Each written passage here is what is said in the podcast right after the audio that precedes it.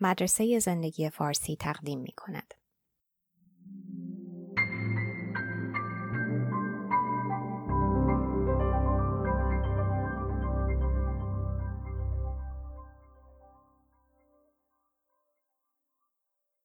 ترجمه و صدا دکتر ایمان فانی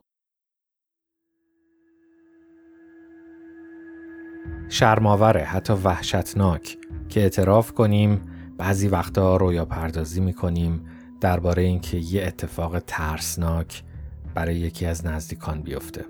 در خصوصی ترین قسمت ذهن میگیم راحت می‌شدیم اگه همسرمون یا یه عضو خانواده ناگهان ناپدید می‌شد.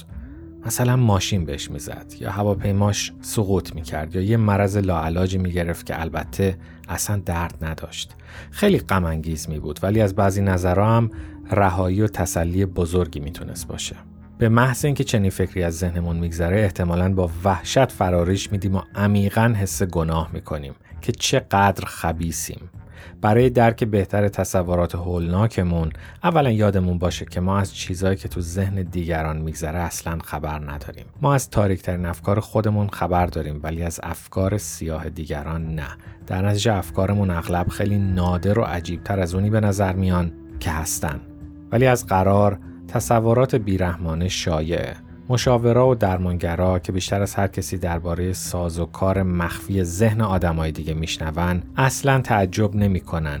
اگه یه مراجع خوب و عاقل با تردید بهشون بگه که گاهی آرزو کرده یکی از عزیزانش دود بشه بره هوا. در صمیمیت اغلب چیزی هست که روان درمانگرا بهش میگن حس دوگانه امبیوالانس مخلوطی از افکار عمیقا مثبت و منفی.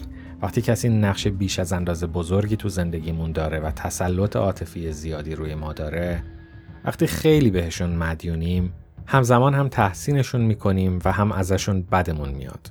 عاطفه و خشم همزمان دلبستگی و دلزدگی توام می‌تونن جوری ناامیدمون کنن که کسی نمی‌تونه نقطه ضعفمون رو می‌دونن. هم جادومون می‌کنن هم جریه دار ما هم البته نقشه قتلشون رو نمی‌کشیم. کوچکترین قدمی بر نمیداریم.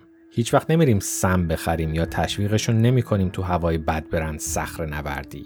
ولی در اون رویا پردازی عجیب و غریب یه تسلی خاطری هست. خیالات مبنای عمل نیستن. ربطی به ارزش و نیات واقعی ما ندارن. اینا گریزگاه های موقتی احساسات تند و تیزن. درباره مرگ عزیزان خیال پردازی می کنیم نه چون واقعا مرگشون رو می‌خوایم بلکه چون نزدیک بودن بخش بزرگ و پیچیده ای از زندگیه.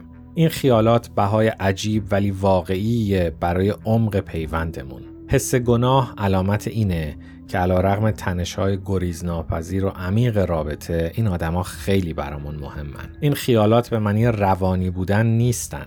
به این معنیان که عشق معمولا خالی از استیصال نیست. خوشبختانه احتمالش زیاده که این عضو خانواده یا همسر هم گهگاهی خیالات مشابهی درباره ما تو سرش داشته باشه و خیلی هم شرمنده است و حس گناه می‌کنه. درست مثل ما. اونم حیولا نیست. این فقط شاهدیه که دوست داشتن پیچیدگی های زیبا و شگفتانگیزی در خودش داره.